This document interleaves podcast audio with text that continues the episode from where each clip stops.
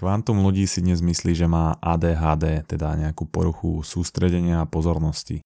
Ale čo sa v skutočnosti podľa Andrewa Hubermana deje, je, že ľudia prestimulujú svoj mozog, mrhajú dopamínom a znižujú tým kvalitu svojho života.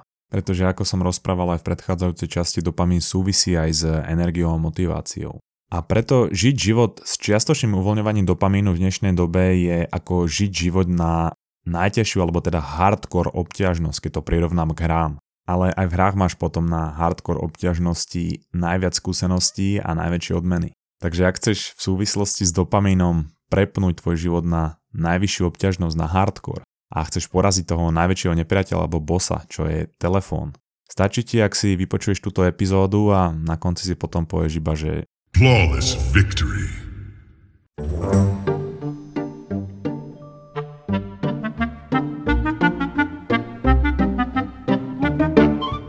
Toto je druhá časť o dopamíne, kde vychádzam z knihy Digitálny minimalizmus od Kala Newporta a z masterclassu Andrea Hubermana o dopamíne. Takže ak si nepočul prvú časť, kde vysvetľujem, ako dopamín funguje a prečo reguluje tvoju motiváciu, energiu a mindset, tak si utekaj vypočuť. A hneď v úvode chcem povedať, že v tomto bode si budem trocha odporovať s tým, čo som hovoril v epizóde o zvykoch, čo vychádzala z knihy Atomové návyky, kde som hovoril, že ak nechcem robiť nejakú činnosť, tak si mám za ňu dávať odmenu. Čo je dobré možno pre vykonanie tej činnosti a vytvorenie si toho zvyku, ale nie pre dopamín. Tu platí to dokola obmielané, že proces je dôležitejší ako odmena. Lebo pracovať tvrdo je ťažké. A áno, tento môj výrok vyhraje Nobelovú cenu za genialitou a budú to zdieľať motivačné stránky a Dalaj Lama si to dá ako svoj krédo do svojej novej knihy ale veľa ľudí nemá rado e, pracovať tvrdo. Niektorí možno áno, ale množstvo ľudí pracuje tvrdo len preto, aby dosiahli nejaký výsledok. A ty, ak pracuješ tvrdo len pre výsledok, tak to tú tvrdú prácu môže spraviť ešte namáhavejšiu a znižuje motiváciu sa do nej púšťať. Huberman napríklad spomína experiment, ktorý robili na Stanforde s deťmi, ktoré si vo voľnom čase kreslili. A oni im začali dávať za to, že niečo nakreslili nejakú odmenu. No a po určitom čase im tú odmenu prestali dávať a zistili, že tým deťom sa potom už nechcelo až tak začať kresliť. Aj keď predtým to robili aj bez odmeny samé od seba.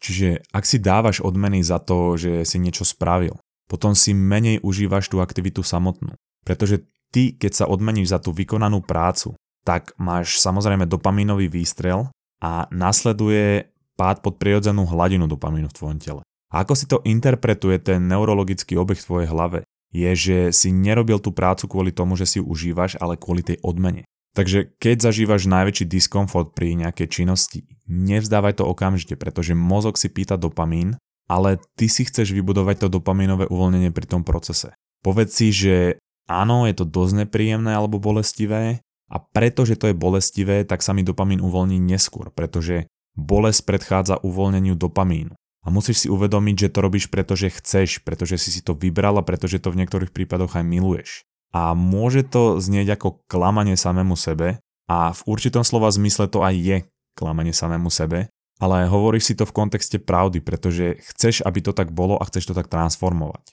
Ale aj keby to bolo klamanie samému sebe, ja neviem, prečo by to malo byť pre teba problém. Minule, keď si sedíš po práci, že si oddychneš a Zrazu sa zobudíš o 3 hodiny, nevieš ako sa voláš, aké je storočie a čo robíš na tejto planéte. A keď sa spamätáš, tak sám sebe si klameš, že oh, to nemal byť len 5 minútový oddych, ale vlastne sa chcel trošku prespať. Tak tedy ti to nevadilo, tak prečo by ti to malo vadiť teraz? Každopádne perfektný príklad tohoto je intermittent fasting, alebo teda prerušované hľadovanie, čo sa týka dopaminového uvoľnenia pri procese. Pretože je ľahšie si nedať žiadne jedlo, v tomto prípade povedzme raňajky alebo obed, než si dať malú porciu, pretože to jedlo nám uvoľní dopamín. A my ak máme uvoľnený dopamín, tak chceme viac. A preto chceme viac jedla a to sa ovláda oveľa ťažšie. No a keď dlhšie časové okno nič nekonzumuješ, tak si touto činnosťou dlhšie neuvoľnil dopamín, čiže keď sa naješ po ja neviem, 14, 16, 18 hodinách, uvoľní to viac dopamínu a preto ľudia, čo robia prerušované hľadovanie, hovoria, že sa cítia lepšie, majú čistú myseľ, vyššiu motiváciu a to vtedy, keď fastujú. pretože to dopamínové uvoľnenie pridelujú tomu procesu samotnému a preto chcú niekedy posunúť to okno ešte dlhšie. No a preto, keď je pri nejakej činnosti niečo nepríjemné, cítiš to pnutie, ten diskomfort, neodchádzaj od toho okamžite. Snaž sa potlačiť ten diskomfort a uvedomovať si, že zažívaš teraz ten proces bolesti a bude následovať dopamín z toho procesu. Ak si chceš dávať odmenu, tak si ju dávaj iba občas. Najjednoduchšie zhrnutie, nezvyšuj dopamín pred tým procesom, nezvyšuj dopamín po tom procese, ale nauč sa ho uvoľňovať tým procesom samotným.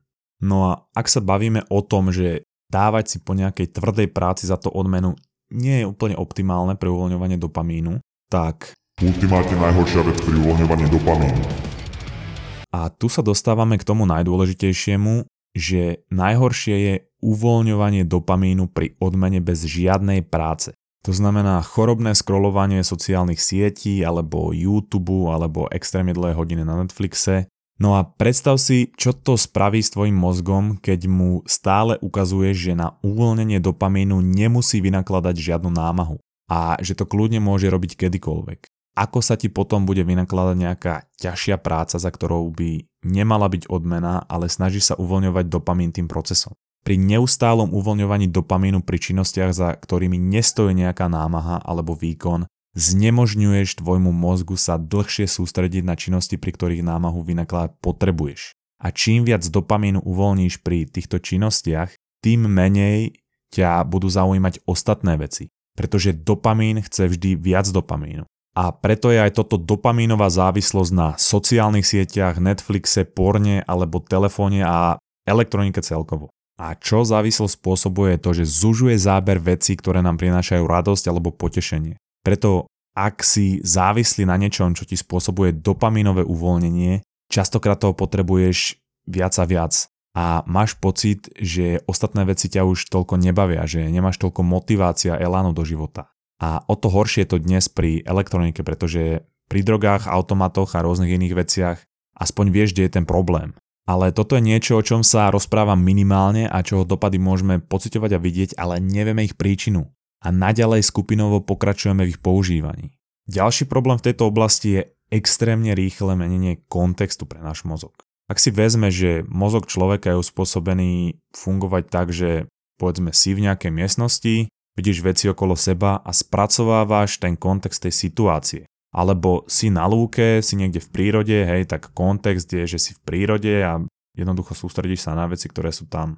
No a zober si teraz najextrémnejší prípad, čo je TikTok, kde sú krátke videá 15-30 sekúnd a dá sa ich pozrieť za hodinu aj tisíce.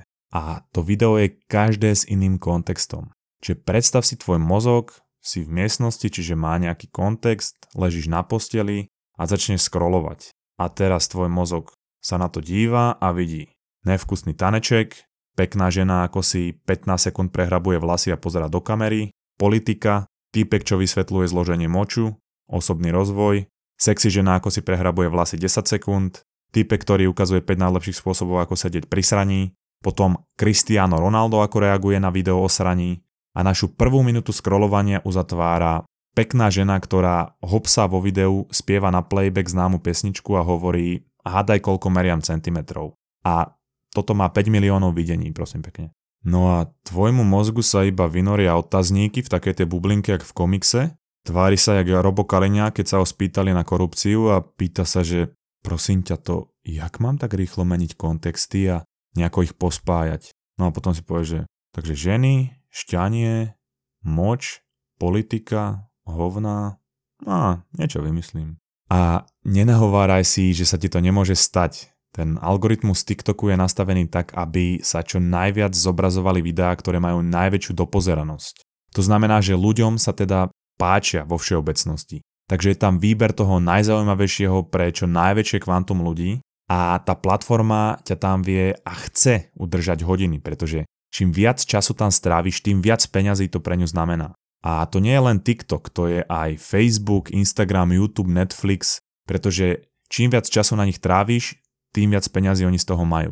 Lenže ty za to platíš väčšiu daň. Tvoj mozog mení neustále kontexty a spotrebúva živiny, ktoré sú v obmedzenom množstve a spôsobuje taktiež dopaminové výstrely, ktoré ti znižujú množstvo dopamínu a teraz si predstav tento proces na každodennej báze po dobu niekoľkých rokov a ty tu máš planétu plnú oblbnutých idiotov. A teraz si predstav, že toto budú robiť deti od dvoch až troch rokov, pretože samozrejme oni tie telefóny vedia už používať od úplne útleho veku, ale oni si úplne vypália svoj dopamín a keď prídu do dospelosti, nebudú schopné sa sústrediť, nebudú mať energiu, nebudú mať motiváciu. Kam to asi bude smerovať, kam to bude spieť? Čiže konkrétna rada od Hubermana je prestať participovať v aktivite, ktorá mi tú závislosť spôsobuje. Čo je pre mnohých ľudí nepredstaviteľné, aby nepoužívali telefón. Takže minimum, čo môžeš spraviť, je sledovať si svoj čas pred obrazovkou, pretože každý telefón má túto štatistiku, či už zabudovaný na iPhonech a neviem ako to je na Androidoch, ale určite na to existujú aplikácie, ktoré to sledujú a snaž sa aspoň o 10% pokles každý týždeň. No a ak chceš zájsť ešte ďalej, môžeš si vymazať sociálne siete a večer ich len pozri na notebooku. To znamená, nebudeš ich chorobne scrollovať počas dňa, ale pozrieš si ich večer na notebooku, keď už máš všetko spravené a všetky veci vybavené. A čo odporúčajú v knihe Digitálny minimalizmus je dať si 30-dňovú pauzu od všetkých týchto aplikácií a dopaminových spúšťačov sociálnych sietí. 30-dňový úplný, nepoviem, že detox, pretože detox znamená, že sa potom k tej činnosti vrátiš, ale 30-dňová pauza a potom, až keď budeš mať čistú hlavu od všetkých týchto závislostí, si nastavíš nejaký rozvrh a budeš to regulovať. Ale hlavne, hlavne, čokoľvek spravíš, Vypni si všetky notifikácie, či už na hodinkách alebo na telefóne. Ďalší veľký problém je to, že k jednej činnosti pridávame veľa dopaminových uvoľňovačov naraz. Čo to znamená v praxi? Idem do posílky a dám si pred cvičením tréningovku, potom po ceste do posílky si pustím hudbu, dojdem do posílky, pustím si popri tom audioknihu alebo podcast a na konci, keď si idem dať kardio, si k tomu pustím ešte epizódu perfektného seriálu Magnum z 80 rokov, a obdivujem nádherný knír Toma Seleka, ktorý ma extrémne motivuje. No a ja viem, toto je ďalšia vec, čo odporuje tomu vybudovať si zvyk z knihy Atomic Habits, čo som spomínal v staršej epizóde, kde som hovoril, alebo teda v tej knihe sa hovorí, že k tým činnostiam, ktoré sa chceme naučiť alebo si ich vybudovať, si musíme spríjemniť. Ale z hľadiska Vybudovania si zvyku je to samozrejme veľmi účinné, ale z hľadiska dopaminového zdravia nie. Tak to len toľko k tomu, aby si mi potom nepísal, že Denis, ty si si strašne nasral do huby, dobre? No ale čo sa stane, keď pripneš toľko dopaminových uvoľňovačov k tej hlavnej činnosti, ktorú chceš robiť? Tá činnosť samotná pre teba bude potom oveľa náročnejšia a postupom času bude ťažké ju robiť, až teda bude ľahšie ju nerobiť vôbec.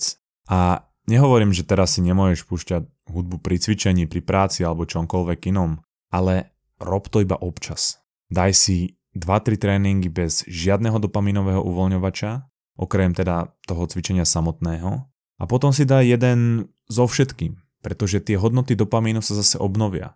Preto keď niečo robíš dokola, čo ti prináša radosť, stále je tá radosť menšia a menšia, pretože hladiny dopamínu sa znižujú a tie výstrely sa znižujú.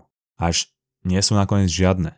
Ale keď si dáš tri tréningy bez a potom jeden s hudbou a so všetkým naokolo, tak o toto bude pre teba vzácnejšie. A rovnako to funguje s pesničkou, ktorú si si zamiloval. Povedzme, počúvaš dookola 7. element od Vitasa. Až ju prestaneš počúvať, lebo už ti tak začne liesť na nervy. A potom po dvoch rokoch počuješ ten jemnučký zvuk a tón toho jazyčka Vitasa